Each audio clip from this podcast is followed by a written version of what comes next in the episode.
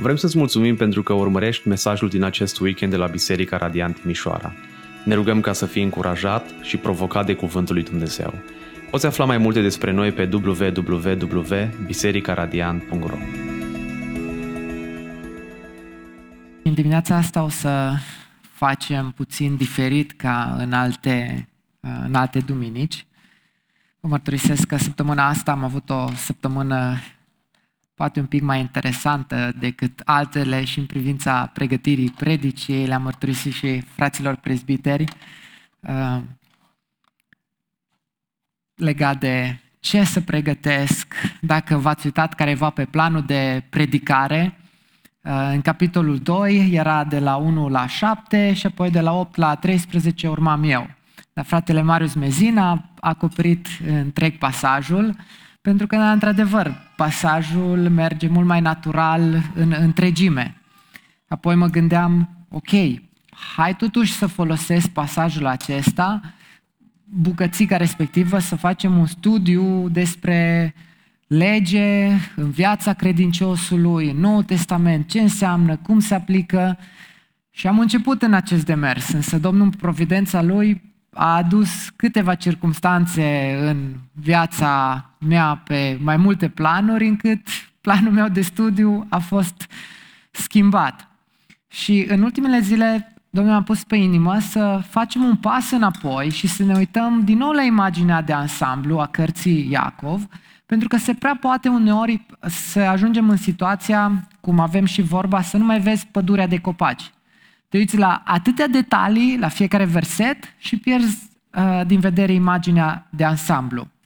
De aceea, în dimineața aceasta, vom face o pauză de la predicare expozitivă în sensul fiecare verset, fiecare cuvânt și ne vom uita din nou la imaginea de ansamblu să vedem despre Cartea Iacov, unde suntem și cum suntem.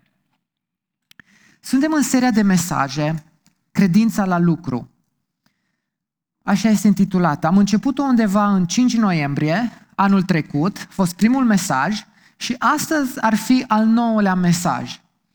Și dacă ne uităm pe calendarul de predicare, am ajunge undeva la vreo 18 mesaje în total, în funcție de aproximativ, poate și cum Duhul Sfânt ne va mai călăuzi, pe măsură ce săpăm în text, vedem cum se împarte, cum, se, uh, cum, cum, cum trebuie structurat.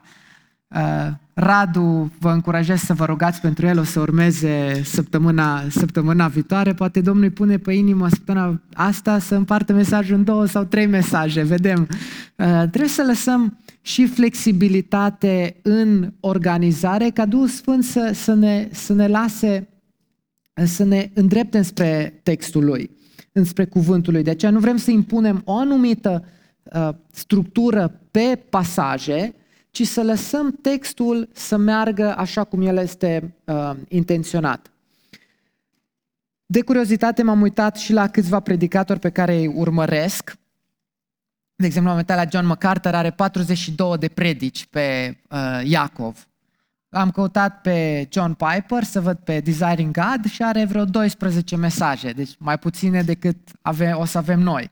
L-am căutat pe Alistair Begg, pe care i are la scul cu drag și avea 61 de predici pe, pe Iacov. Deci noi la 18 vom sta cât de cât, ok, nici puțin, dar nici prea, prea mult. De ce vă spun lucrurile astea? Uh, ziua de astăzi o să facem așa un pic, uh, o să deschidem și din bucătăria internă a, a Bisericii Radiant, a, a, a predicării. Viziunea noastră pe termen lung este să ne aj- cu ajutorul Domnului să trecem verset cu verset prin tot Noul Testament. Măcar Noul, Test- măcar Noul Testament, poate și unele cărți din Vechiul Testament, dar în mod special Noul Testament. Nu știm dacă va fi în 10 ani, în 15 ani, în 20 de ani, dar asta e obiectivul pe termen lung. De aceea, inclusiv pe site-ul bisericii, m-am uitat și la alte biserici din uh, GCC și nu le-am găsit, le-am găsit predicile structurate pe serii de mesaje, dar nu neapărat pe cărți de mesaje, pe cărți din Biblie. Viziunea noastră este inclusiv prin site-ul bisericii să putem să vă încurajăm la a studia Scriptura, ca pe măsură ce treceți printr-o anumită carte, să puteți să reveniți să ascultați anumite pasaje sau vor veni alții și vor avea întrebări. Să putem spune, uite, du-te la cartea Efeseni, du-te la cartea Timotei. Am trecut. Bineînțeles că vor mai fi suficiente lucruri de adăugat și săpat și studiat, dar inclusiv modul acesta în care predicăm și ne organizăm viața bisericii trebuie să reflecte centralitatea predicării expozitive în viața bisericii și centralitatea cuvântului și faptul că fiecare verset, fiecare cuvânt este important. De aceea astăzi suntem exact la mijloc. Astăzi ar fi a noua predică și ne-am uitat la credința la lucru, primul mesaj introductiv, apoi am vorbit despre bucuria în încercări, apoi am vorbit despre înțelepciune, am vorbit despre săraci și bogați, despre caracterul lui Dumnezeu în ispite sau încercări, vorbit despre primirea cuvântului, împlinitoria cuvântului și am vorbit despre faptul că credința adevărată se manifestă prin dragoste. Seria o denumim credința la lucru. Am putea spune că în ziua de astăzi oamenii caută ceva ce funcționează. De aceea am putea spune și, uh, am putea intitula mesajul de astăzi că Iacov vorbește despre credința ce funcționează. Arată-mi ceva ce dă rezultate, ceva ce funcționează.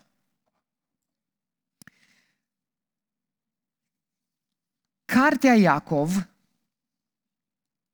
ca o recapitulare, unii o spun că este cartea proverbelor din Noul Testament. Dacă citiți cartea Iacov în întregime, veți observa că sunt folosite foarte multe imagini, foarte multe uh, figuri de stil, ilustrații. Nu doar atât, dar Iacov atinge multe teme. Iacov nu este genul de autor care intră într-o temă și o dezvoltă în mod detaliat. El merge deseori prezintă un aspect, după aia mai trece o bucată mare de versete, iară menționează aspectul acesta. De aceea inclusiv structurarea cărții poate fi făcută în mai multe, în mai multe moduri. Și în dimineața asta eu o să, vă, o să trecem prin fiecare capitol și o să pun o întrebare la care, într-o anumită măsură, acel capitol răspunde. Este un mod de a structura, pentru că sunt mai multe teme, sau putem merge pe teme care se, se repetă. Cartea este destinată evreilor creștini și nu este de mirare că are un profund stil evreiesc. Conține mai mult de 40 de referințe la Vechiul Testament și mai mult de 20 de referințe la predica de pe munte. Și vă las ca temă de casă să căutați, să vedeți unde sunt acele uh, referințe.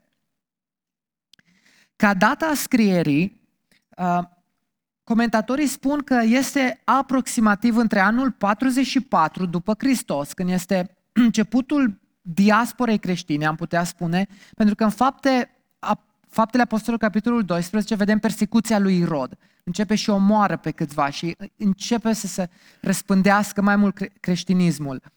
Uh, și în anul 62 după Hristos este moartea lui Iacov. Și probabil, comentatorii spun că cartea Iacov ar fi scrisă undeva înainte de anul 49 după Hristos, pentru că în acel an, în acea perioadă, este sinodul de la Ierusalim, din fapte 15, unde se, stud- unde se discută inclusiv legea și rolul legii în viața credincioșilor. Însă Iacov nu menționează temele acestea în cartea lui. De aceea, cel mai probabil, epistola lui Iacov este înainte de 49 după Hristos și asta o face să fie una dintre cele mai timpurii cărți, scrieri ale Noului Testament. Cel mai probabil este printre cele mai timpurii uh, scrisori către credincioși. Și cum am spus, este scrisă de fratele lui Isus. Inițial a fost sceptic, apoi a fost convertit și a devenit unul din stâlpii bisericii primare.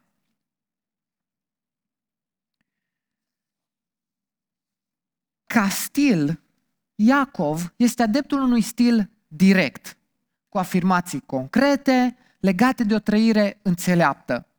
Este un stil ce îl găsim și în cartea Proverbe, în care găsești acele afirmații ce le poți spune pe Twitter sau pe X. Da? Uh, o simplă afirmație în care după aia te gândești ce o vrut să spună și sap și tot descoperi straturi și straturi de, de implicații practice. Cartea Iacov insistă pe aspecte practice, accentuând nu înțelegerea teore- teoretică, ci practica sfântă sau trăirea duhovnicească.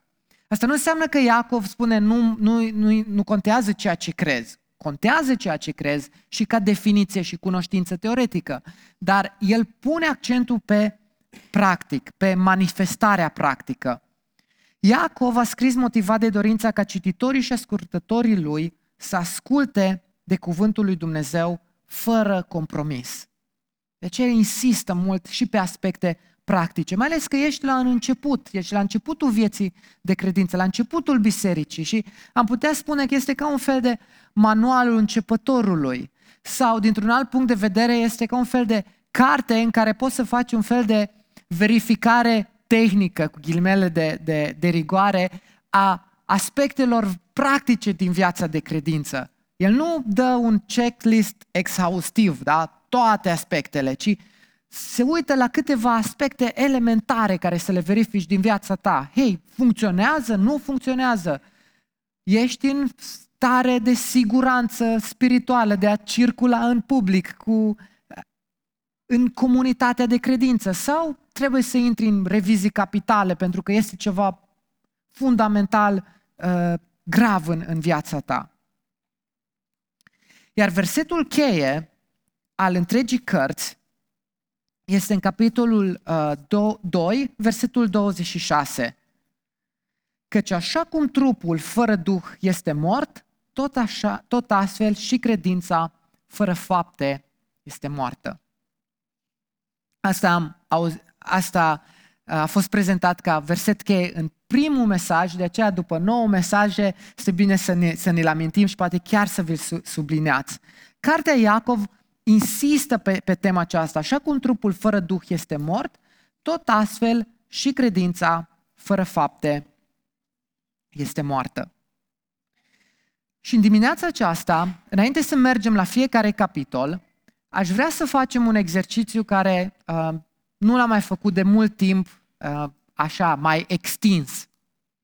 Aș vrea să încercăm să ne imaginăm că suntem biserica primară în primul secol, da? una dintre cele mai timpurii uh, scrisori și primești scrisoarea de la Iacov. Și nu aveau încă Xerox, încă nu aveau e-mail, încă nu aveau telefoanele, uh, tabletele, probabil aveau tablete în format fizic, așa, dar puțin, puține și alea, și primeau o scrisoare. Ce făcea biserica? Cel mai probabil era cineva invitat în față din biserică și citeau scrisoarea. Acum, eu vă întreb ceva. Când primiți o scrisoare vă, și are cinci pagini, vă opriți la prima pagină și a doua o continuați săptămâna viitoare sau peste trei zile? Sau sunteți curioși să citiți până la capăt? Sunteți curioși să citiți până la capăt, cel mai probabil. Cel puțin eu aș fi. Și asta în dimineața asta am vorbit cu câțiva bărbați din biserică și pe rând o să invit în față cu microfonul și dacă aveți Bibliile fizic la voi, le puteți păstra deschise, dar poate ar fi o idee să încercați să vă puneți în papucii bisericii primare. Nu au telefoane, nu au caiete de notițe, stăteau, uneori stăteau într-o sinagogă, alte ori stăteau în case, alte ori stăteau în peșteri și ascultau citirea scrisorii. De aceea aș vrea să-l invit pe David prima dată, să iau un microfon și o să trecem prin toată cartea Iacov. Să urmeze David, apoi Rareș, capitolul 2, capitolul 3, 4 și 5 și apoi o să, o să revenim. Și haideți să încercăm să ascultăm ce spune Iacov bisericii radiant și ce ar trebui să ascultăm noi. Iacov, slujitor al lui Dumnezeu și al Domnului Isus Hristos, către cele 12 seminții care sunt împrăștiate printre națiuni, salutări. Frații mei, să considerați că aveți parte de cea mai mare bucurie atunci când treceți prin diferite încercări, știind că testarea credinței voastre lucrează răbdarea. dar lăsați răbdarea să-și facă desăvârșit lucrarea ca să fiți desăvârșiți și întregi, fără să vă lipsească nimic. Dacă vreunuia dintre voi lipsește înțelepciunea, socială de la Dumnezeu, care dă tuturor cu generozitate și fără să mustre și ea îi va fi dată, dar socială cu credință, fără să aibă îndoieli, fiindcă cel ce are îndoiel este cavalul mării, purtat de vânt și împins încoace și încolo. Un astfel de om să nu se aștepte să primească ceva de la Domnul, fiindcă este un om indecis și instabil în toate căile lui. Fratele care are o situație materială modestă să se laude cu înălțarea lui, cel bogat însă să se laude cu smerenia lui, smerirea lui, pentru că el va trece ca floarea unei plante. Soarele răsare cu căldura lui arzătoare și usucă planta. Floarea ei cade și frumusețea înfățișării ei piere. Așa se va vesteji și cel bogat în umbletele lui. Fericit este omul care îndură ispita, căci după ce a fost dovedit bun, va primi coroana vieții pe care a promis-o Domnul celor ce-L iubesc. Nimeni când este ispitit să nu zică sunt ispitit de Dumnezeu, căci Dumnezeu nu poate fi ispitit de rău și El nu ispitește pe nimeni, ci fiecare este ispitit atunci când este atras de propria lui poftă și momit. Atunci pofta concepând dă naștere păcatului, iar păcatul odată săvârșit produce moartea. Nu vă înșelați, frații mei prea iubiți, orice binefacere și orice dar de săvârșit este de sus, coborând de la Tatăl Luminilor, la care nu există schimbare sau umbră de mișcare. El ne-a născut prin cuvântul adevărului potrivit cu voia Lui, ca să fim un fel de prim rod între fapte, făpturile Lui. Frații mei preiubiți, să știți aceste lucruri. Orice om să fie grabnic la ascultare, încet la vorbire și încet la mânie, căci mânia omului nu produce dreptatea lui Dumnezeu. De aceea, dați la o parte orice necurăție și orice revărsare de răutate și primiți cu blândețe cuvântul sădit în voi, care are putere să vă mântuiască sufletele. Fiți împlinitori ai cuvântului și nu doar ascultători înșelându-vă singuri, căci dacă cineva este ascultător al cuvântului, dar nu și împlinitor, atunci el se aseamănă cu un om care își privește propria față într-o oglindă, s-a privit, a plecat și a uitat imediat cum era. Însă cel ce și-a pleacă privirea în legea desăvârșită, legea libertății și perseverează în ea, devenind nu un ascultător uituc, ci un împlinitor prin faptă, acela va fi fericit în lucrarea lui. Dacă cineva crede că este religios, dar nu-și ține în frâu limba, înșelându-și astfel inima, religia lui este inutilă. Religia curată și neîntinată înaintea lui Dumnezeu Tatăl uh, este aceasta, să-i vizitezi pe orfani și pe văduve în cazurile lor și să te păstrezi pe tine însuți, neîntinat de lume.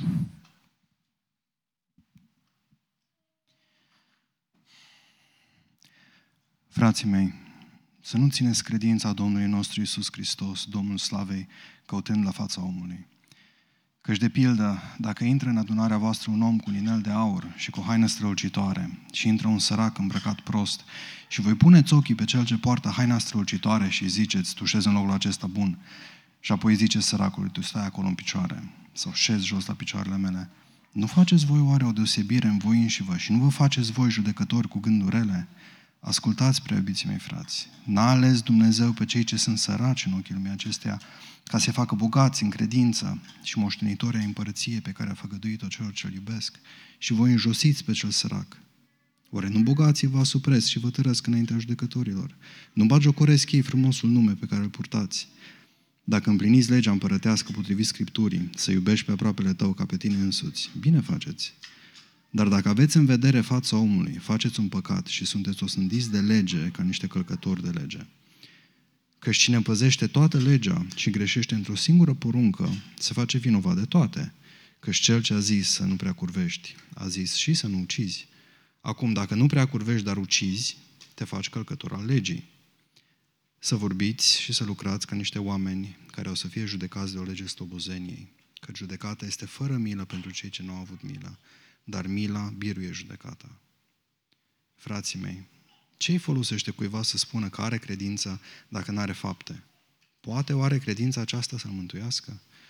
Dacă un frate sau o soră sunt goi și lipsiți de hrană toate zilele și unul dintre voi le zice, duceți-vă în pace, încălziți-vă și săturați-vă, fără să le dea cele trebuincioase trupului, la ce ar folosi?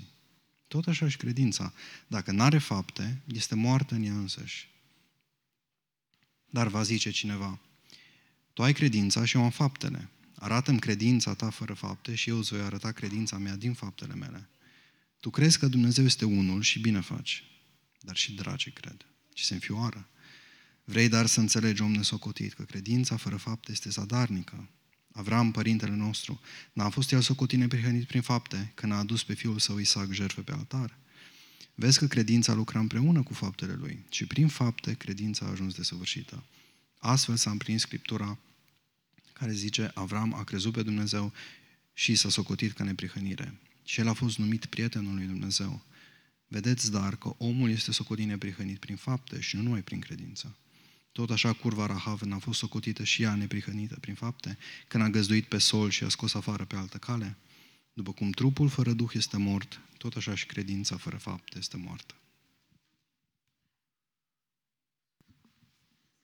Frații mei, să nu fiți mulți învățători, deoarece știți că vom primi o judecată mai aspră, căci toți greșim în multe feluri. Dacă cineva nu greșește în vorbire, este un om desăvârșit, în stare să-și înfrâneze tot trupul. Dacă punem zăbale în gura cailor, ca să-i facem să ne asculte, le conducem tot trupul. Iată, chiar și corăbile, deși sunt atât de mari, sunt și sunt duse de vânturi puternice, totuși ele sunt conduse de o cârmă foarte mică, oriunde dorește inima cârmaciului. Tot astfel și limba, ea este o parte mică din trup, dar se laudă cu lucruri mari. Iată un foc mic ce pădure mare aprinde.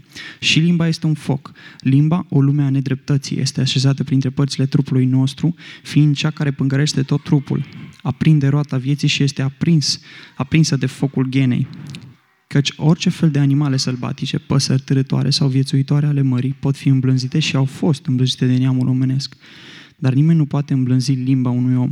Ea este un râu pe care nimeni nu îl poate liniști, plin de venin aducător de moarte. Cu ea îl binecuvântăm pe Domnul și Tatăl nostru și tot cu ea îl blestemăm, îi blestemăm pe oameni care sunt făcuți după asemănarea lui Dumnezeu.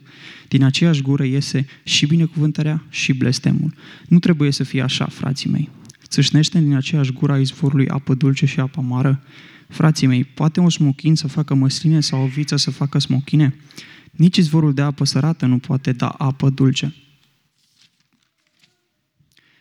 Cine este înțelept și priceput între voi, să-și arate prin purtarea lui bună faptele făcute cu blândețea înțelepciunii. Însă dacă în inima voastră aveți invidia amară și ambiția egoistă, nu vă lăudați cu aceasta și nu mințiți împotriva adevărului.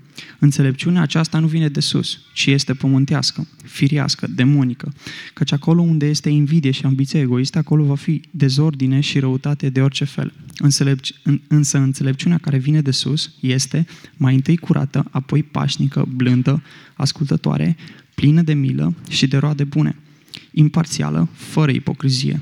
Iar rodul dreptății este semănat în pace de către cei ce fac pace.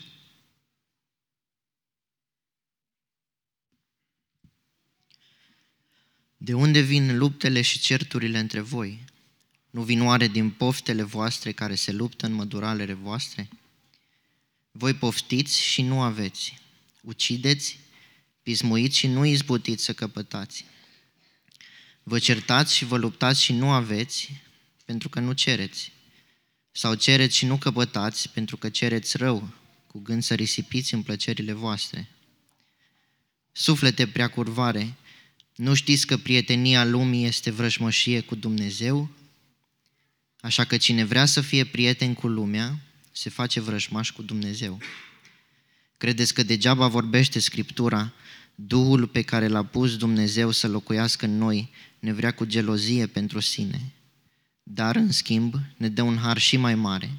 De aceea zice Scriptura, Dumnezeu stă împotriva celor mândri, dar celor smeriți le dă har.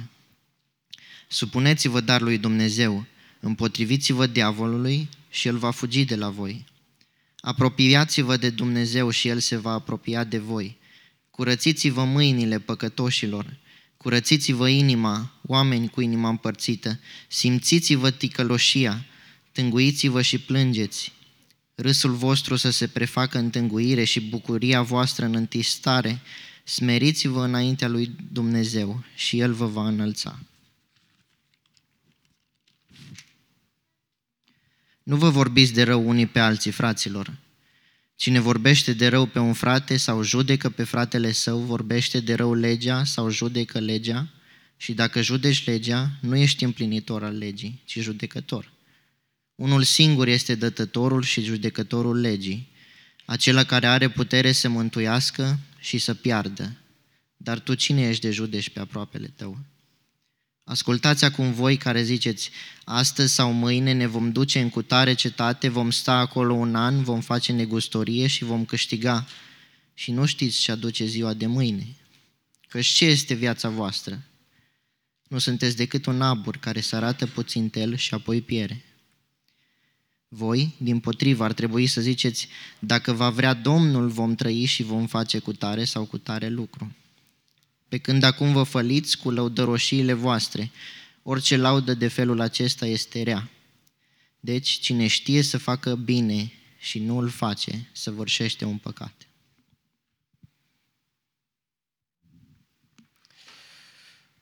Veniți acum, bogaților, plângeți și zăliți-vă din cauza nenorocirilor care vin peste voi.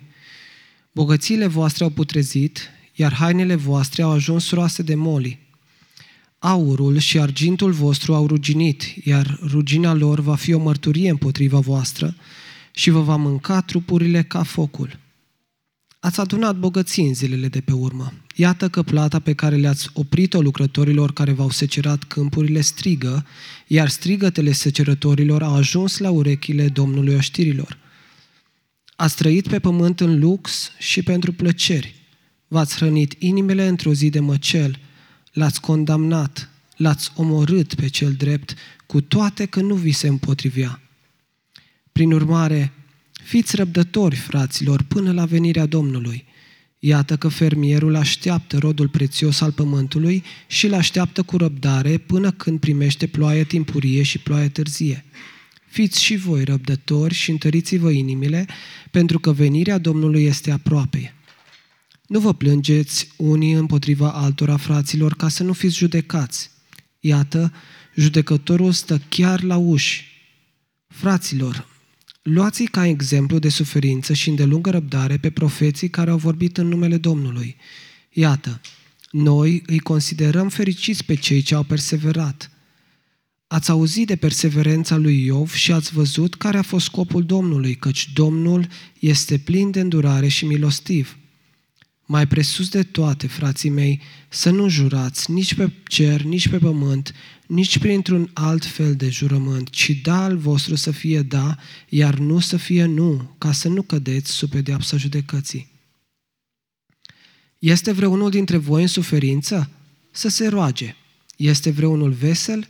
Să cânte cântări de laudă. Este vreunul dintre voi bolnav? Să-i cheme pe bătrânii bisericii, iar ei să se roage pentru el, ungându-l cu ulei în numele Domnului. Rugăciunea făcută cu redință îl va salva pe cel bolnav și Domnul îl va însănătoși, iar dacă a făcut păcate, îi vor fi iertate. Așadar, mărturisiți-vă păcatele unii altora și rugați-vă unii pentru alții ca să fiți vindecați. Mare putere are rugăciunea celui drept. Ilie era un om obișnuit ca și noi.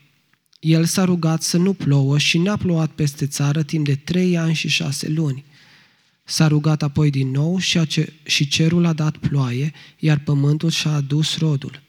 Frații mei, dacă vreunul dintre voi se rătăcește de la adevăr, iar cineva îl aduce înapoi, să știți că omul care aduce înapoi un păcătos de pe calea lui rătăcită va salva un suflet de la moarte și va acoperi, acoperi o mulțime de păcate.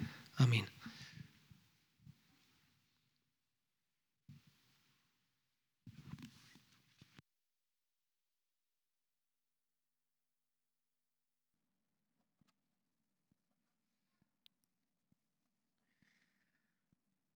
Probabil biserica a ascultat scrisoarea și au început să se gândească, fie, fie la un gând, fie la altul. Probabil următoarea zi, dacă se întâlneau în fiecare zi a săptămânii, au citit-o din nou. Poate peste o săptămână au citit-o din nou. Și au meditat.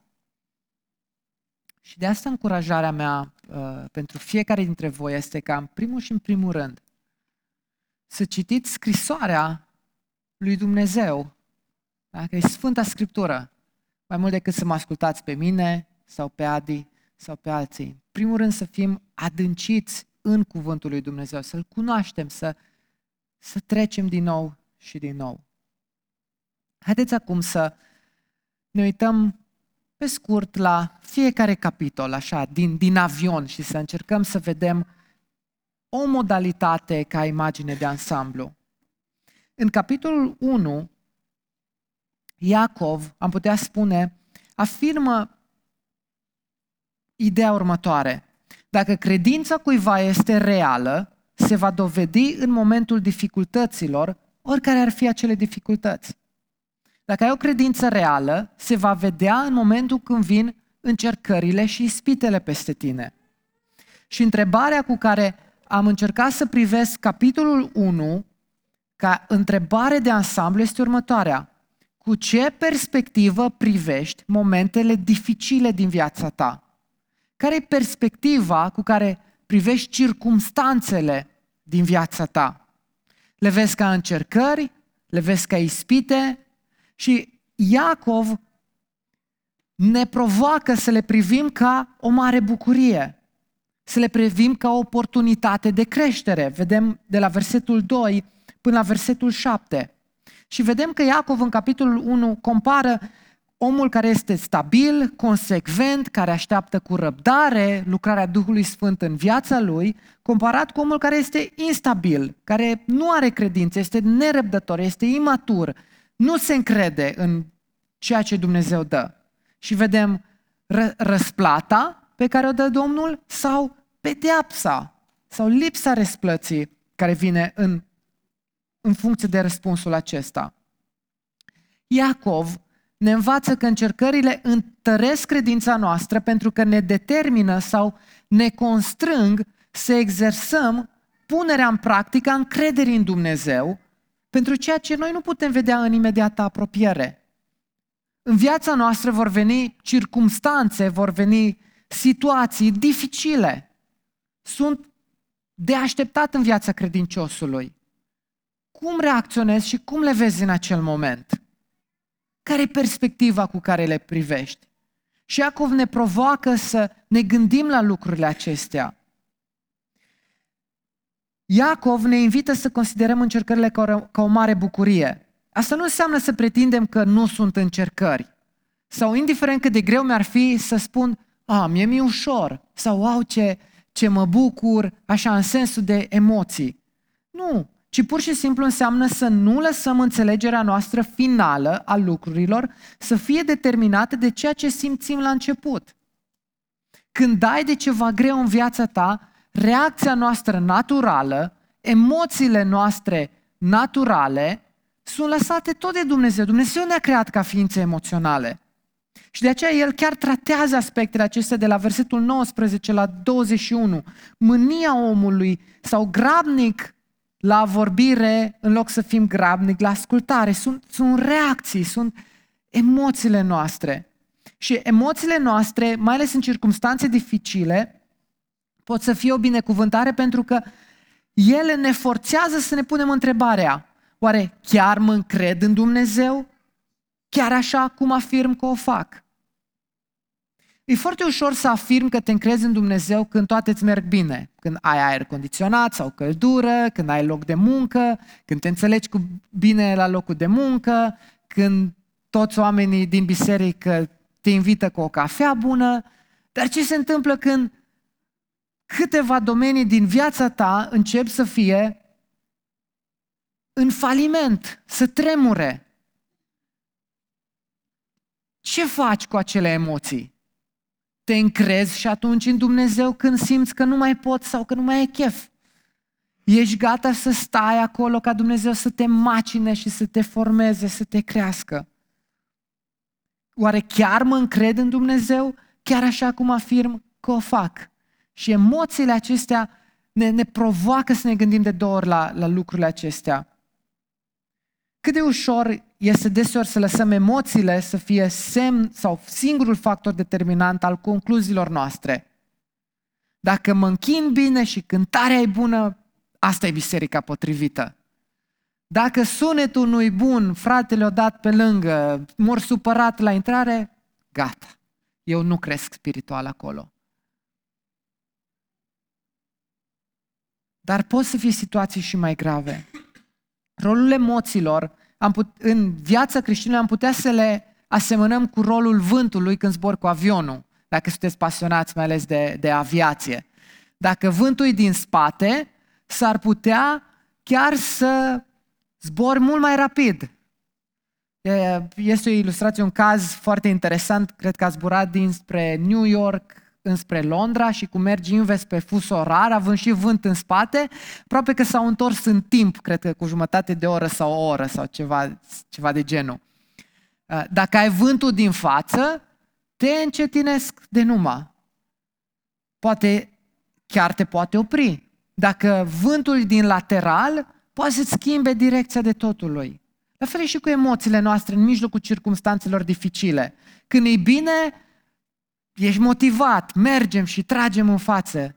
Când îți bate emoțiile din față, riscul este să ne oprim sau chiar să fim deraiați total de la ceea ce Dumnezeu intenționează pentru noi. De aceea nu putem să ne lăsăm direcția abătută de emoțiile generate în mijlocul circumstanțelor vieții. Noi trebuie să ne lăsăm direcția, să ne luăm direcția de la Dumnezeu și de la adevărurile pe care ne le-a relatat în Scriptură. De aceea, în mijlocul circumstanțelor, încercărilor sau ispitelor, Iacov, în finalul capitolului, aduce atenția înspre cuvânt. Cum îmi mențin inima stabilă pe valurile vieții? Când vin furtuni, când toate se frământă cu mine, cum îmi mențin direcția clară? Cum mă mențin neabătut? Cum mă mențin traiectoria, chiar dacă merg mai încet? Că inima mea, din punct de vedere emoțional, e abătută. Iacov spune, uitați-vă atent în cuvânt. De aceea, în dimineața aceasta, v-am printat un plan de citire a Noului Testament, plus cartea psalmilor și a proverbelor. Îmi pare rău că imprimanta nu a făcut față mai bine la culori, dar sper să vedeți suficient cât să vă găsiți pasajul zilei. Iar pentru cei care nu știți limba engleză, cu siguranță recunoașteți o parte din cărți, celelalte puteți întreba uh, să, să completați. Și invitația pentru noi ca biserică ar fi ca în următoarele patru luni de zile, dacă nu ai început deja un plan de citire, începe pe acesta. Ți-am dat și timp să îți iei avans, da? începe de la 1 februarie, da? deci mai ai încă 9, 8 zile, dacă uh, mai, mai mult, 10 zile, da, până la 31. De la 1 uh, februarie, da? Să trecem ca biserică prin Noul Testament și prin cartea psalmilor și a proverbelor. Sau dacă ai un plan deja de citire început, ia-l acesta și pune-l într-una dintre Bibliile din care citești de obicei. Sau te provoc să citești o dată pe an Vechiul Testament și de trei ori Noul Testament, ca să fie un pic mai bun echilibru ca și volum de, de informație.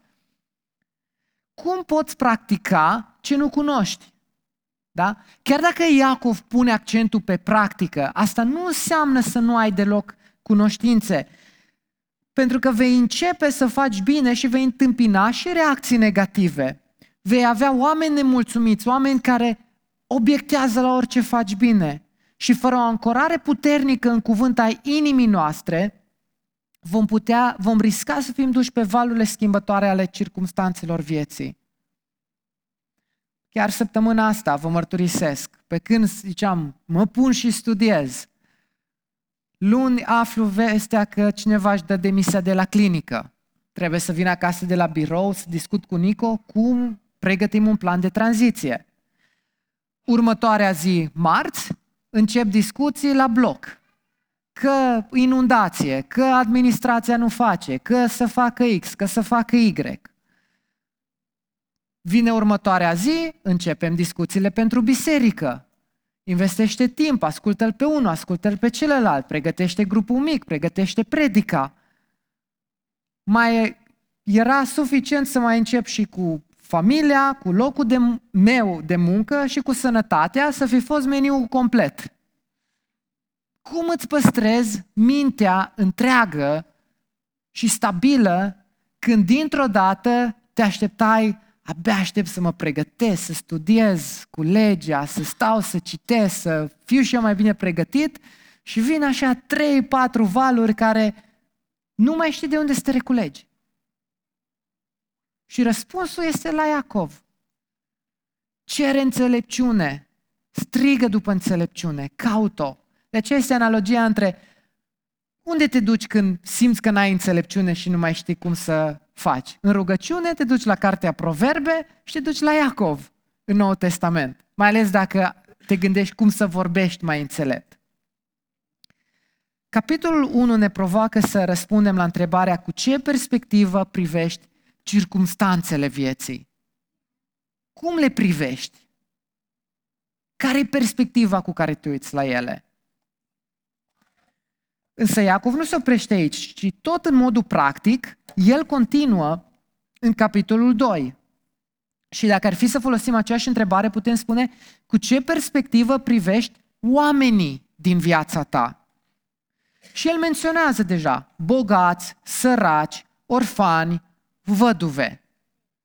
Cum privești oamenii din viața ta?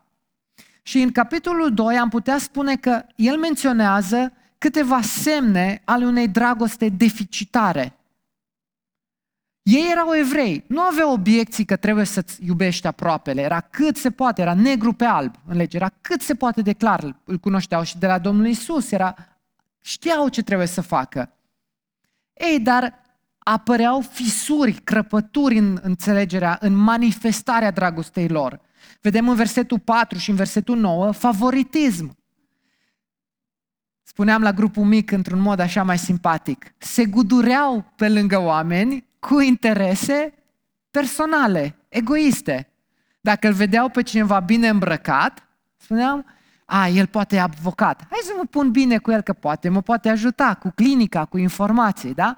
Dacă îl văd că intră fie cum, nu mai pierd timpul cu el, că cu ce să mă ajute? Da? Un favoritism motivat de o inimă uh, deficitară, o dragoste deficitară. Versetul 13. Judecau fără milă. Legea talionului, da? Legea, lege. Când era să aplice? Nu mai har. Lege. Apoi, versetul 14 în continuare, o lipsă a împlinirii a nevoilor de, de bază. Vedem o, o insensibilitate și o inactivitate cu privire la nevoi de bază. Nu erau sensibili la cei de lângă ei. Cum îi privești pe oamenii din viața ta? Cum îi judeci? Cu har? Cu răbdare? Cu milă? Sau cu legea? Asta scrie, asta trebuie să împlinești. N-ai spațiu de creștere. Nu ai timp să crești. Ori totul, ori nimic. Asta spune Scriptura, asta trebuie să faci. Care e dispoziția inimii tale în relațiile cu cei de lângă tine? Ești sensibil la nevoile lor, la situațiile prin care trec. De ce Iacov ne provoacă să ne gândim la faptul că credința autentică se manifestă atât în plan vertical, relația cu Dumnezeu, o înțelegere bună și relația, o închinare bună, dar și în plan orizontal. Și ne dă câteva aspecte uh, practice. Cu ce perspectivă privești oamenii din viața ta? Și vă las să vă uitați în capitolul 2 în, în detalii. Păi el continuă în capitolul 3. Am putea spune cu ce perspectivă privești vorbirea și cuvintele tale. Am putea spune că o să ne uităm o modalitate de a structura cap- capitolele sau cartea Iacov am propus-o ar fi să ne uităm așa. În capitolul 1 vorbește de circumstanțe, în capitolul 2 vorbește de, de oameni, se apropie, strânge. În capitolul 3 vorbește despre vorbire, e mai aproape de tine. În capitolul 4 o să vorbească despre inima ta și să vedem cum se referă. Și apoi în capitolul 5 vorbește despre pocăință sau transformarea uh, inimii tale. Însă în capitolul 3, cu ce perspectivă privești vorbirea și cuvintelor tale? Versetul 1, să nu fiți mulți învățători. Este asta o descurajare? Nu. Dar este un avertisment. Nu privi cu ușurătate lucrul acesta. Se uită de la versetul 2 la 6 despre influența vorbirii. Privești cu superficialitate rolul cuvintelor. A, da, ce contează ce am spus? Că doar am zis, n-am făcut nimic mai mult. Doar am zis, n-am acționat. Ei, dar cuvintele sunt mult mai periculoase, pot aprinde roata vieții. Apoi de la versetul 7 la 12 vedem durerea procesului de sfințire sau răstignirea firii pământești. Îi spune, da, între, între voi, fraților, să nu fie așa, dar din păcate este. Uh, discutam săptămâna aceasta, da, la un moment dat inima noastră este transformată, dar din izvorul inimii, dar până apa aceea sărată, murdară, este curățită de noua apă, de o inimă transformată, uneori durează și uneori vorbirea noastră este într-un proces de transformare mai lung. Și apoi vorbește de la 13 la 18 despre înțelepciunea în vorbire. Cu ce perspectivă îți privești cuvintele și limba ta? Le privim cu seriozitate? Cu atenție? Cu o apăsare, cu o frică sfântă asupra importanței fiecărui cuvânt? Sau le privim cu superficialitate?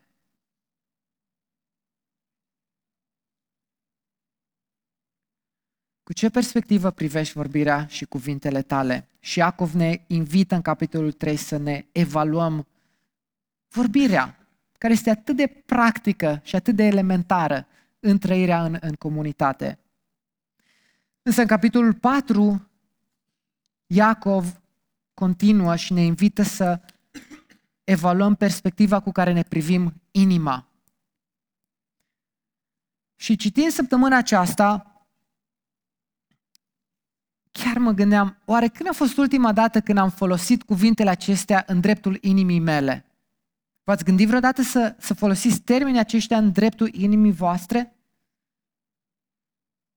Vorbește de invidie, vorbește de preacurvie, șovăielnicilor, inimă șovăielnică.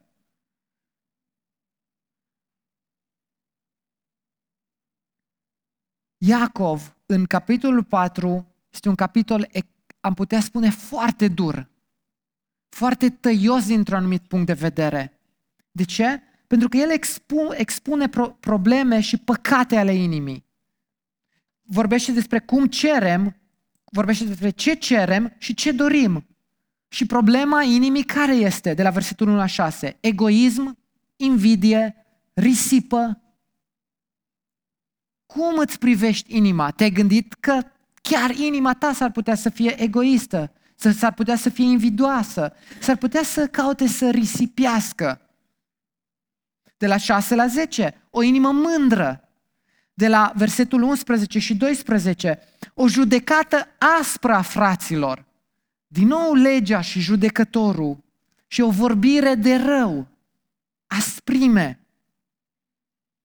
Sau de la versetul 13 la 17, o planificare fără Dumnezeu, care de fapt ce reflectă? O autonomie egoistă. Eu n-am nevoie.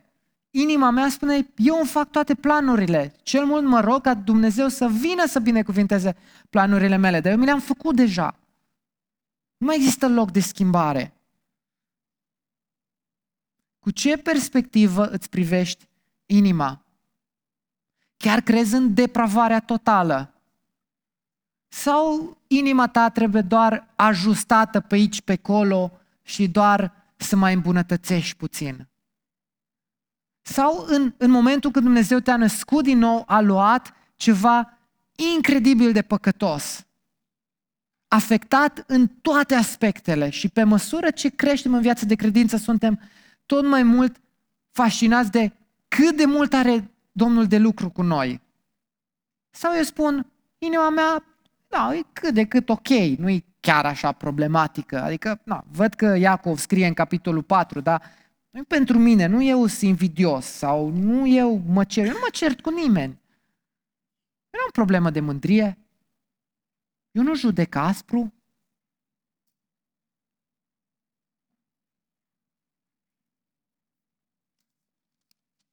Și în capitolul 5,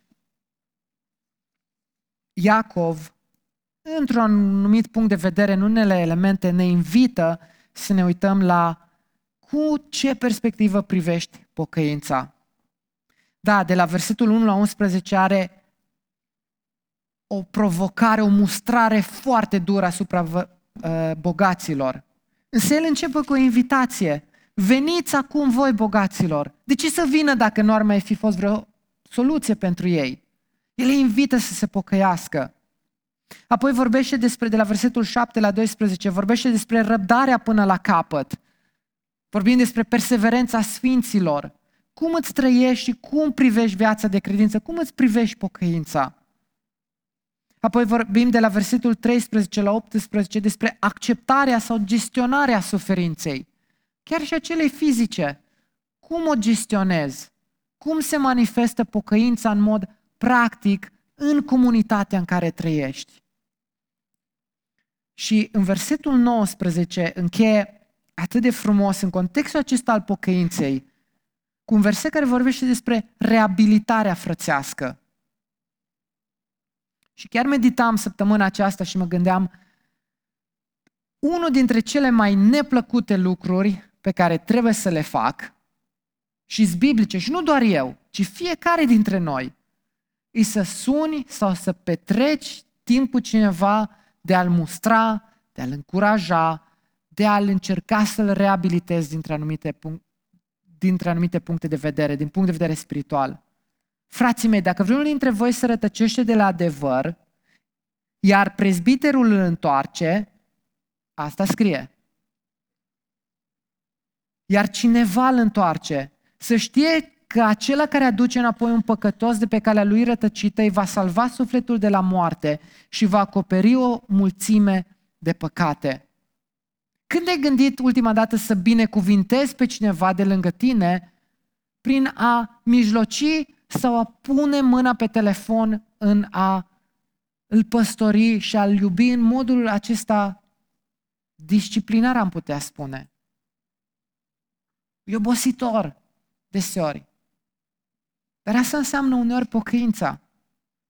Eu nu pot să, un, uneori, Duhul Sfânt ne cercetează prin relațiile noastre și prin interacțiune dintre noi. Nu trebuie să așteptăm doar intervenție directă a lui Dumnezeu în conștiința noastră, pentru că versetele sunt clare în a ne încuraja și ne a îndemna unii pe alții la pocăință. Cu ce perspectivă privești pocăința? O privești ca o binecuvântare pentru viața ta? Te învață cum să trăiești în mijlocul suferințelor și până la capăt și în relațiile cu tine? Sau cum privești pocăința aceasta?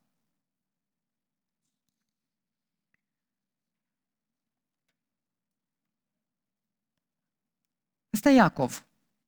Așa, din, din avion. Și mă gândeam săptămâna aceasta și ieri, cum arată Evanghelia după Iacov? Unde este Hristos? Unde este um, chemarea aceasta? Și mi-am pus întrebarea aceasta, cum îl vezi pe Dumnezeu în contextul falimentelor tale? Că dacă ar fi să-ți iei lista aceasta, dacă fiecare capitol să-l facem așa, o categorie de verificare a vieții, dau seama, sunt falimentar poate încrederea lui Dumnezeu când dau de greu. Când toate merg bine, mă încred în Domnul. Când nu mai merg bine, simt că se prăbușește lumea cu mine. Și iau nota 5. Trec la relațiile cu frații mei. Din nou scârțeie.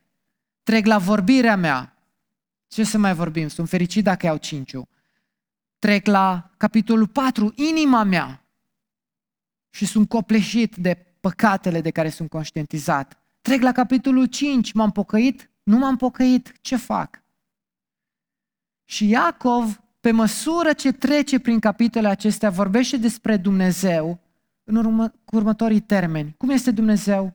Dumnezeu care dă înțelepciune cu generozitate în capitolul 1 dă coroana vieții celor ce iubesc. În mijlocul farimentelor mele, Iacov nu uită să menționeze caracterul și bunătatea lui Dumnezeu. Un Dumnezeu care nu poate fi ispitit și nu ispitește pe nimeni. Este Tatăl luminilor care nu se schimbă. Și cel care promite. Dumnezeu este unul. El este dădătorul legii și judecătorul. El este Domnul oștirilor. Și din nou încheie cu un capitolul 5 care poate ajung răvășit de evaluarea mea și spune Domnul este plin de îndurare și milostiv.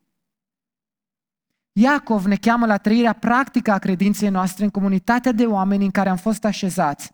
În primul rând, credința autentică se manifestă prin fapte față de cei din biserică, apoi către cei din jurul nostru în viața de zi cu zi. Însă, trăirea aceasta practică este în contextul caracterului bun al lui Dumnezeu. Dacă ești ca și mine în dimineața aceasta și tânjești după înțelepciune, tânjești după o creștere în practica ta, în trăirea de zi cu zi, vină cu încredere înaintea lui Dumnezeu, care dă înțelepciune cu generozitate. Și înaintea acestui Dumnezeu care este plin de îndurare și milostiv. Indiferent cât ai avut nota de evaluare trecând prin cartea Iacov. Acesta este Dumnezeul nostru. Acesta este Dumnezeul care ne invită să mai stăm nouă, de nouă ori cel puțin în cartea Iacov să intrăm în detalii. Și aș vrea să închei cu gândul acesta. Uitându-ne în, în cartea Iacov, da? frații mei, dacă vreunul dintre voi se rătăcește de la adevăr, iar cineva îl întoarce, să știe că acela care aduce înapoi un păcătos de pe calea lui rătăcită îi va salva sufletul de la moarte și va acoperi o mulțime de păcate. Mă rog să ne ajute Dumnezeu să fim o biserică ce să știm să ne îngrijim spiritual, reciproc, într-un mod biblic, într-un mod cu milă și cu har, nu cu lege ci așa cum Domnul nostru este plin de milă și îndurare față de noi. Haideți să plecăm capul pentru, pentru rugăciune.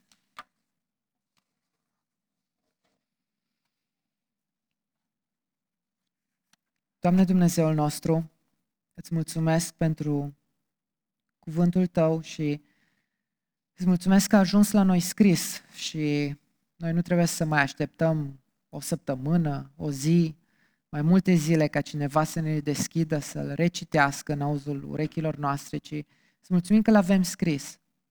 Și te lăudăm, Doamne, că Tu ești un Dumnezeu care ne dai cu generozitate, cu răbdare, înțelepciunea de care avem nevoie.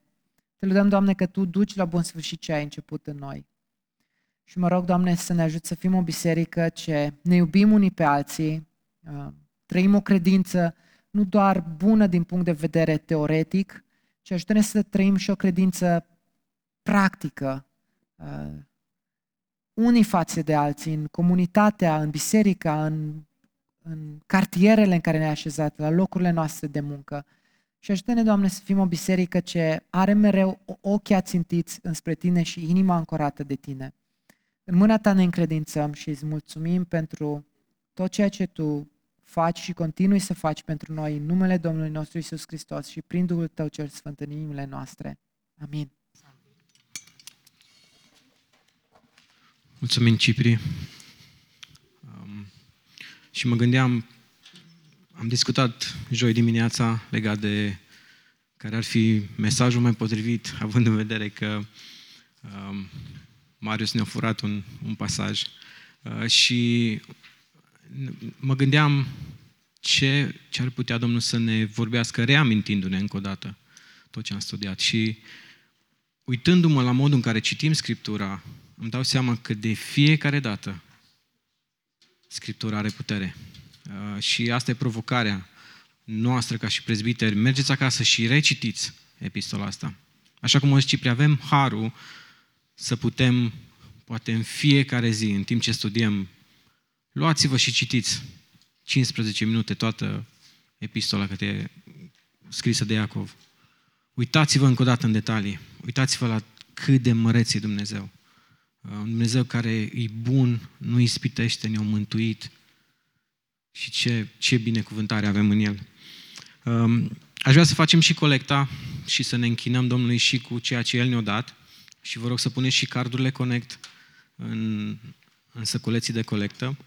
Și uh, un anunț, așa, nu, nu l-am discutat nici înainte la întâlnire, probabil ați observat că cel de la parcare vă ajută să intrați în parcare. Um,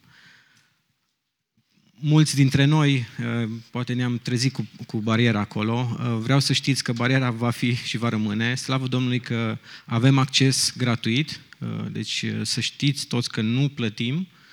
Duminica, până la, cred că la ora 1 avem acces, nu se plătește. La fel și în timpul săptămânii negociem cu proprietarii și am propus ca la anumite întâlniri să avem acces. Doar vă rugăm să aveți răbdare cu cel care este la parcare, Uh, și cel care este la parcare va avea un pic mai mult de lucru de acum înainte.